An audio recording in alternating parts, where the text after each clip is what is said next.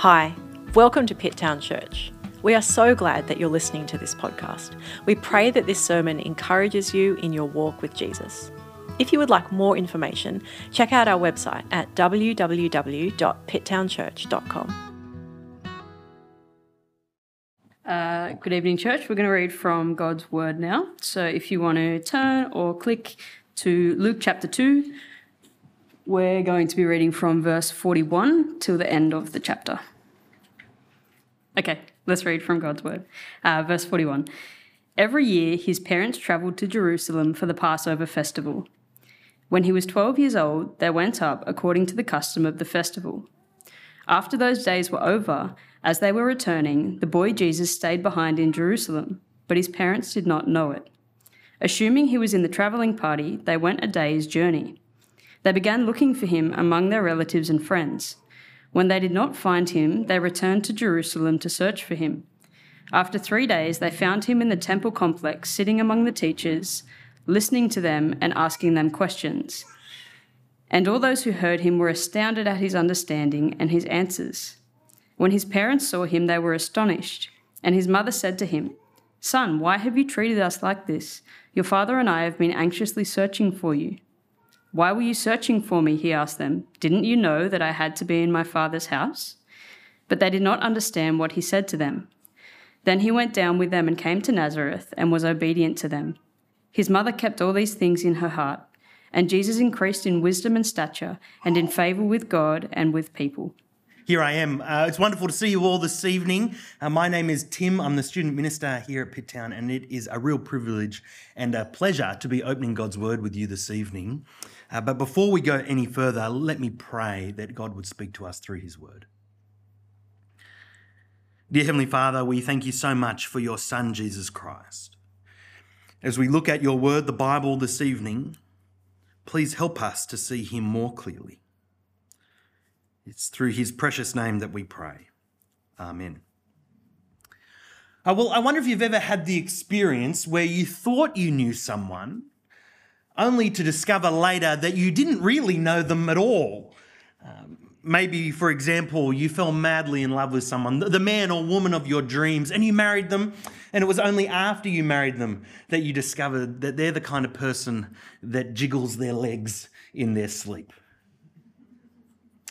Yes, uh, there's a knowing laugh, and I think that's usually from the other half of the couple that's the person that's not the leg jiggler. Or maybe even worse, you discovered that they snore. I mean, you thought you knew someone, only to discover you didn't think it was possible for someone to snore that loud. Or maybe uh, with friends or family, you're hanging out with your friends and you turn to them one day and you say, "Hey, do you want to go and grab some K F C? And your friend turns to you and they look you in the eyes and they say, "Actually, I don't really like K F C." I mean, you thought you knew them, but then to discover that they don't like K F C. Uh, in my time here at Pitt Town, I've learned that that's apparently a deal breaker for coming here if you're a person that doesn't like K F C. Uh, so while Craig is away, no one tell him that I don't really like K F C. I know, shocking. But it's true, sometimes you think you know someone only to find out later that you didn't really know them at all. I had an experience quite like this uh, while I was at high school. I went to school overseas uh, and in my class, in my English class, there was a girl named Gabriella. She was a very shy and quiet girl and we thought we knew her pretty well. She kept to herself a lot of the time. And every now and then Gabriella would just disappear from school for a while and then she would come back and then she would disappear again. And this was all happening around about uh, June two thousand ten. I'm sure you remember the date very well uh, because, of course, that's the date that uh, Princess Victoria of Sweden married a guy named Daniel. Uh, now, this was the first European wedding for a long time. It was the year before Kate and Will's big English wedding. And so Europe hadn't seen a royal wedding for a long time. It was a big deal. There was uh, media coverage, there was news articles and photos and all sorts of things. Anyway, one day we were at school and we were looking through these photos of the wedding and one of my friends noticed that sitting in the background of this Swedish wedding was our friend Gabriella. It turns out we didn't really know Gabriella at all. We thought she was the shy, quiet girl from the back of our English class. Little did we know she was fourteenth in line to the throne of Austria. Gabriella was a real-life Austrian princess. Yet we had no idea. We thought we knew her, but we didn't really know her at all. And I think that illustrates that sometimes in life it's possible to think we know someone, only to discover that there is even more to them than we could ever imagine.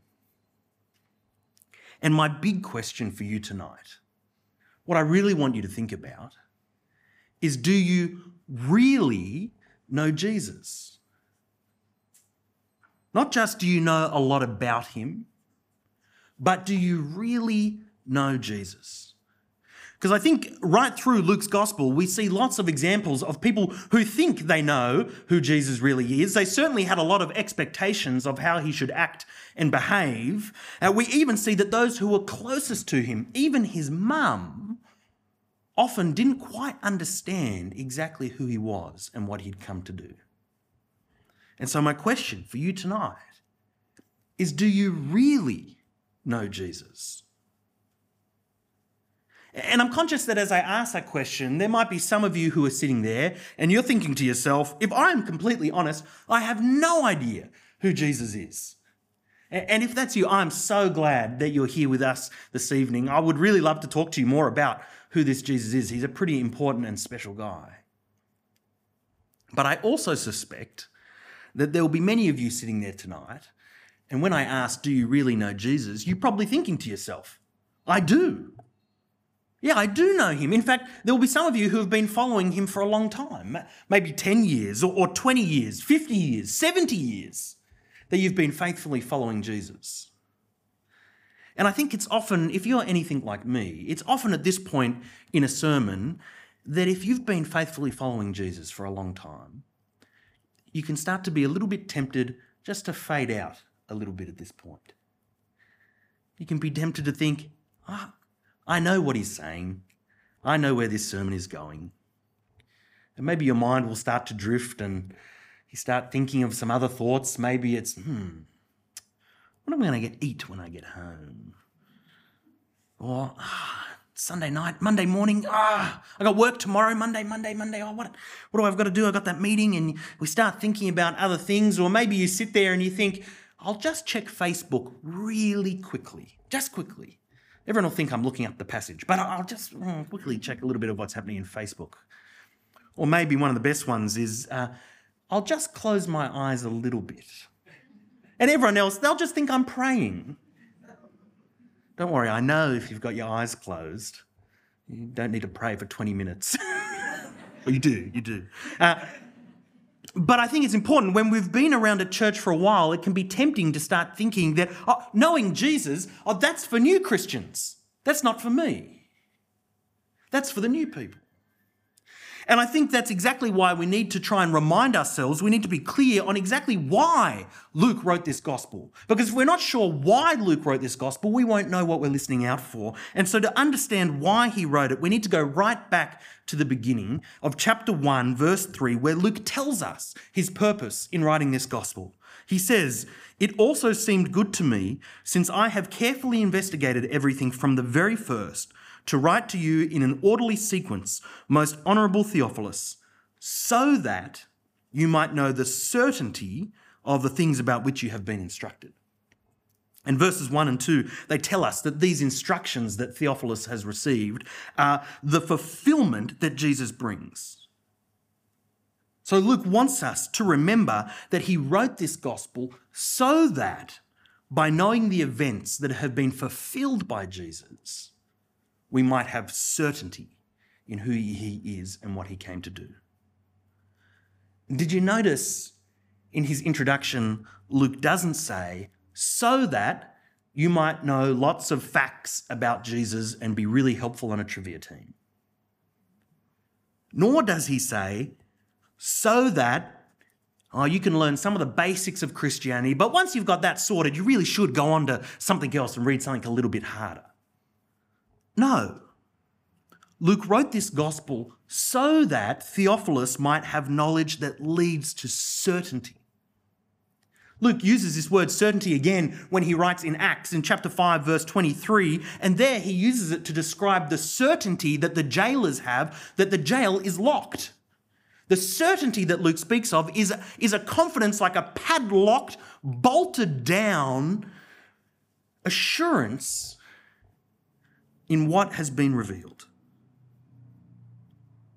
Luke wants us to have that kind of certainty, a padlocked, bolted down certainty in the message of the gospel.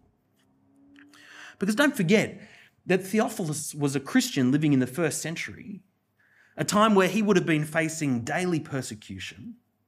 And not only persecution, he would have been facing all kinds of doubts, thinking, well, what do I do now? And it's within that context of danger and uncertainty and doubts that Luke writes this gospel so that Theophilus might be certain, locked down, padlocked in his faith in the midst of danger and uncertainty. And the reason that I want to emphasise this as we come to the passage tonight is because I think uh, even though we live two thousand years later here in Pitt Town, I think that many of us still experience similar feelings. We might be facing our own kind of challenges. And I think for many of us, there will be times in our lives when we experience doubt and uncertainty. And that is why Luke wants us to know the things that Jesus has fulfilled so that we might be confident, secure, unshakable in our faith. That's why really knowing Jesus is so important. And it forces us to ask the question of the passage tonight. As we learn about the boy Jesus in the temple, we need to be looking at it through the lens of, well, what does this teach me about the events that Jesus has fulfilled? And how does knowing that fulfillment give me certainty in the face of life's challenges? And that's what I want to do tonight as we look at this passage. So if you've got it there with you, open it up to Luke chapter two, verse forty-one. Uh, as Kate mentioned, uh, you can click or you can flick open the book or whatever uh, works best for you. If you don't have a Bible or device with you, there's a you can scan the Q R code on the seat in front of you. We're looking at Luke chapter two, verse forty-one. Luke begins by telling us that each year Jesus' parents travelled up to Jerusalem for the Passover. Uh, now, a little bit of background information for you. The Passover was one of the three major festivals within the Jewish calendar, and it was one of the three festivals that required everyone from all across Israel to come back into the capital, into Jerusalem to celebrate. So you can imagine, as you picture the scene, Jerusalem would have been packed at this time. Christina in our growth group pointed out it would have been like going to the Easter show, just full of people everywhere. And we're told that another bit of background information is that Jesus is twelve this time when his parents go up with him to Jerusalem. And twelve is a fascinating age for a Jewish boy, because at twelve, he would have, Jesus would have started learning about the law, the Torah, but he wouldn't yet have had his bar mitzvah, which happened when you were thirteen. So being age twelve was definitely a time of transition for a Jewish boy. It was a transition from boyhood to manhood.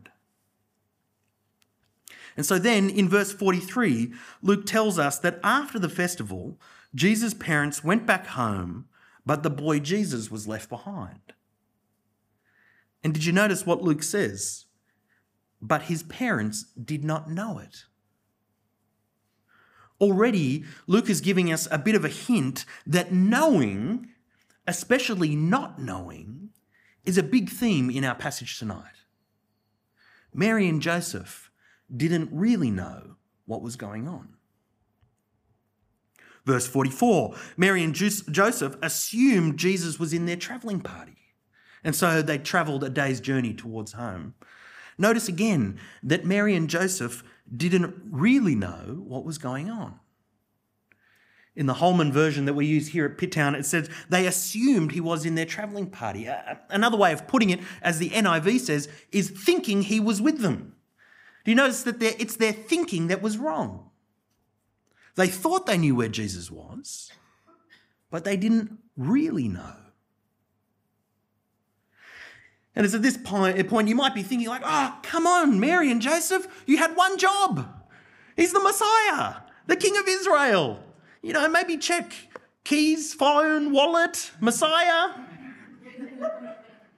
But we have to remember that travelling in ancient Israel wasn't just a matter of jumping in the car and heading up to the shops. Particularly travelling for a big festival like the Passover, it was custom for people to travel in a large group. Well, also, uh, we understand that it was customary for women and children to travel first, and then often the men would travel in a separate group afterwards. And so it's very possible that in this instance, as Mary and Joseph were travelling back home, that with Jesus being twelve at this age of transition, Mary might have been there and thinking, well, he is almost a man. He's probably with his dad and all the men learning about the law. And it's very possible that at the same time, Mary was thinking, well, uh, sorry, Joseph was thinking, oh, well, he isn't yet a man. He's still a boy. He's probably with his mum and all the kids up the front. And so it's only when they meet together again in the evening to make camp that they discover he's not there. I think all the parents in the room can imagine that stomach sinking feeling. I thought you had him. Joseph's there going, I thought you had him. And after three frantic days, they finally find the boy Jesus in the temple. And they are astonished. We're told that everyone else in the temple is amazed at this twelve-year-old boy and his insight and his understanding, that even at such a young age, he knew so much. But his parents, they didn't understand. And maybe it was because they were so overwhelmed with worry and fear that they were too busy to be thinking about what he's saying, but we're told that they're just dumbfounded. Yet again, they didn't really know what was going on. And Mary says what every parent is thinking, why have you treated us like this? Your father and I have been anxiously searching. And yet Jesus calmly responds by saying, why were you searching for me? Didn't you know that I had to be in my Father's house? And now it might be at this point because of our own experience with twelve-year-olds. I don't know how many twelve-year-olds you know, but your experience of them might lead you to think that maybe Jesus is going through a bit of a rebellious teenage, almost teenage stage. You know, and we're tempted to read into this and think, is this rebellion or is he being rude to his mum? But no, Luke is really keen to point out to us in verse fifty-one, he notes that after everything that happens, that when Jesus returns with his parents back to Nazareth, he does so obediently. This isn't an instance of Jesus going through a rebellious phase. No, Jesus is always obedient. Instead, we should interpret his words as more like coming out of the mouths of babes, as though innocently saying, why were you searching for me? Didn't you know that I had to be in my Father's house? It's as if he's saying, don't you know me, Mum? If you really knew me, then the temple would have been the first place that you came looking. You certainly wouldn't have been worried about where I was. At our house, we have a, a bowl at the front door where we keep our keys. And I had to mention at nine o'clock when this was being recorded, uh, if anyone's a burglar out there, please just forget that piece of information that we keep our keys by the front door. But we have a, a bowl where we keep our keys. And whenever I lose my keys, which seems to happen all the time, I ask my wife, I say, ah, oh, have you seen my keys? I'm running late. And she says, have you looked in the key bowl? And the majority of the time, that's exactly where they are. Because in our house, keys go in the key bowl. Just like for Israel, messiahs go in the temple. And so that we can understand that link, Luke wants us to see that that's the logical link. We need to understand a little bit more about this concept of the Messiah. And to do that, we have to go right back. We have to go right back to Second Samuel chapter seven and look more closely at the promises that God had been making to his people, particularly the promise that he made to King David. In Second Samuel seven, verse sixteen, as God made his covenant with David, he said, your house and kingdom will endure before me forever, and your throne will be established forever. God was promising to make David's line the eternal kingly line. And the sign of this promise, the sign of the covenant, was the temple. The temple was to stand as a reminder to the people and to the king of God's commitment to his promise. And so the king and the temple go together like keys in the key bowl. But not only that, as part of God's promise to David, he says in Second Samuel seven fourteen, speaking of David's descendants, he said, I will be a father to him, and he will be a son to me. You see, despite the fact that Israel had constantly rejected God as their king, even to the point that they demanded to make Saul their king instead, God redeems the role of kingship under David by promising to adopt David's descendants into his family as sons. By doing so, God gives them the unique authority to mediate God's rule under his kingship. And so we need to realize that when Jesus is calling God his Father, especially within the context of the temple, Luke is wanting us to start connecting these dots and seeing the significance that the things that were promised to David are being ultimately fulfilled in Jesus.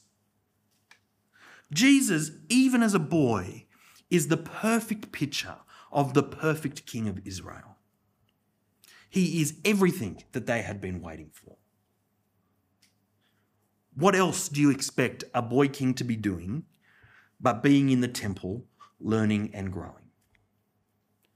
He is the Malachi three, messenger of the covenant who has come into his temple. He is the special child who, like Samuel in First Samuel two, ministers before the Lord and grows in stature and in favour with the Lord and with men. He is the perfect Psalm one kind of king who delights in the Lord's instruction, and everything that he does prospers. We see him delighting in learning about his Father as he asks the teacher's questions.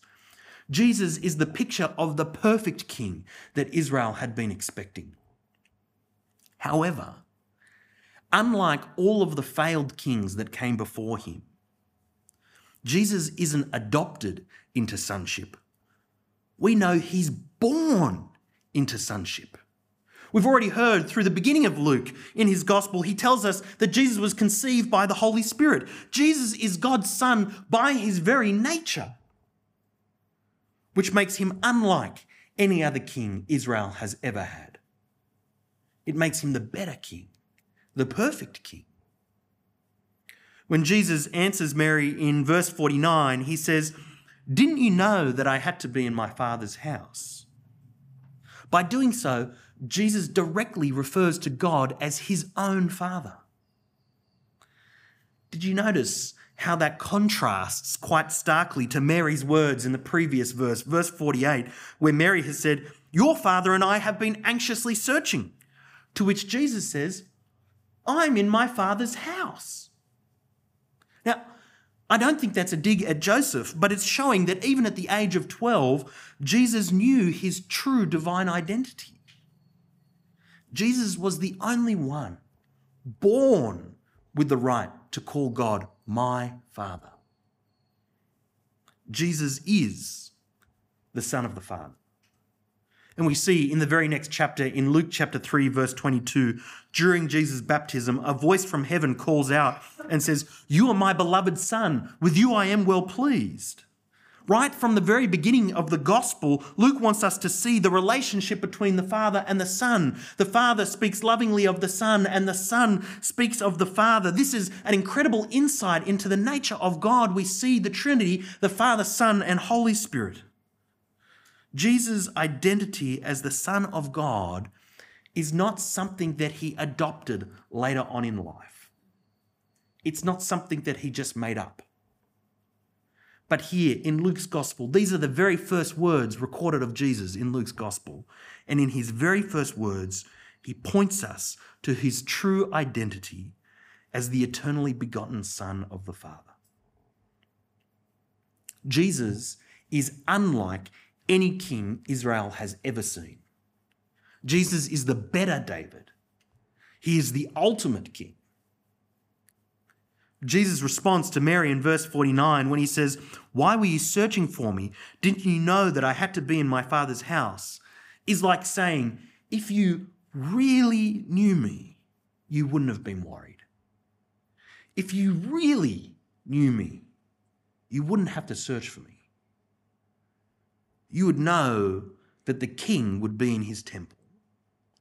You would know that the Son of the Father cannot help but be in the Father's house.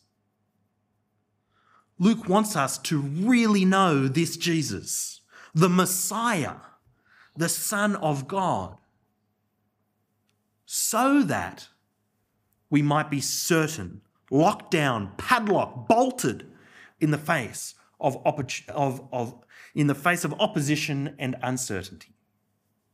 Luke wants us to be certain. And so my big question is, do you really know him? I think one of the things that really strikes me about this passage, the more I reflect on it, is in verse fifty, we hear, even after everything that happens, the response of Mary and Joseph. They did not understand what he said to them. You see that? Despite the significance of all that was going on and what Jesus had said, his parents, they still didn't really understand. And I think as his parents, they would have known him really, really well, probably better than most people knew him. And it's not as if, I don't think they didn't know anything that was going on. I mean, remember, Mary had been visited by an angel who had told her about the things that were going to happen, uh, but it's as if they didn't really know what was going on. Perhaps it's because he wasn't behaving how they expected him to behave. Perhaps he wasn't doing the things that they expected him to do. We're told that they didn't really understand what he was saying. And I think in there, there is a warning for us. I think there's a warning that it's possible to come to church all the time, every week, to be in a growth group, to grow up around church, to know all the information, to know the facts and the answers to the hard questions, but to still not really know who Jesus is. Or maybe we expect Jesus to do and say the things we want him to do rather than to really know him. Do you really know Jesus? Do you know Jesus as he's revealed himself to us in Scripture? And as we've seen tonight, do you really know Jesus as he's revealed himself in all of Scripture? Do you know this Jesus? Or do you just know information about him? And if you really know Jesus, if he really is your King, my challenge for you is, does your life reflect it? Remember my friend Gabriella from school, how she would always go missing for periods of time and then come back and then go away again. It's because she was going off to royal functions. She was off at weddings and events and doing royal things because she was in the royal family business. In the passage tonight, we're reminded of Jesus' character, that he can't help but be in the Father's house. He cannot help but be among the Father's people, obeying him and giving glory to the Father. And if we really know Jesus, if we are united to him by faith, then my challenge for you, are you one of those people that cannot help but do the Father's business? Is his business your business? Is his mission your mission? I wonder if you describe yourself as the kind of person that just has to be doing the Father's business. I wonder if other people look at your life and describe you as the kind of person that just has to be in the Father's house, that just has to be doing the Father's business. Or maybe are there some elements of your life? Maybe it's at work or at home, or maybe when you think that no one else is watching, that you prefer to live like Jesus isn't the King. Are there times in life where you prioritise your business above God's business? Luke is telling us, he's urging us to see and understand the fulfilment of these things that were promised, so that we would really know Jesus as the Son of God, as the long-expected, awaited Messiah, because knowing him gives us certainty. Certainty about who Jesus is and what he came to do. Let me pray for us that we would really know this Jesus, and that by knowing him, our lives would be completely transformed. Let me pray. Dear Heavenly Father, we do thank you so much for your Son, Jesus Christ, who lived the perfect life, who died in our place for sin and rose again, and rose as King, not just of the world, but of the universe. Lord, I pray that we would honour and acknowledge him as King in all things. Pray that you would help us to be certain in our knowledge of Jesus Christ. And I pray that this certainty would transform our lives in all ways, that we may bring glory to you. In Jesus' name we pray. Amen.